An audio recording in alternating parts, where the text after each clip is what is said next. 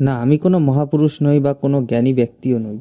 আমি একজন সাধারণ ছেলে যে হয়তো কারোর জন্য জীবনকে নষ্ট করে দিতে যাচ্ছিল, তারপর স্বামীজির কথা হঠাৎ মনে পড়ল, স্বামীজির সেই বই পড়া শুরু করলাম, তারপর এসব কিছু মনে হলো। তো যাই হোক, সেই স্বামী বিবেকানন্দর বলা বাণীগুলো আমি কিছু তোমাদের শোনাতে চাই। তো শোনা ইচ্ছুক হলে শুনতে থাকো। আর একবার ভেবে দেখো কথাগুলো।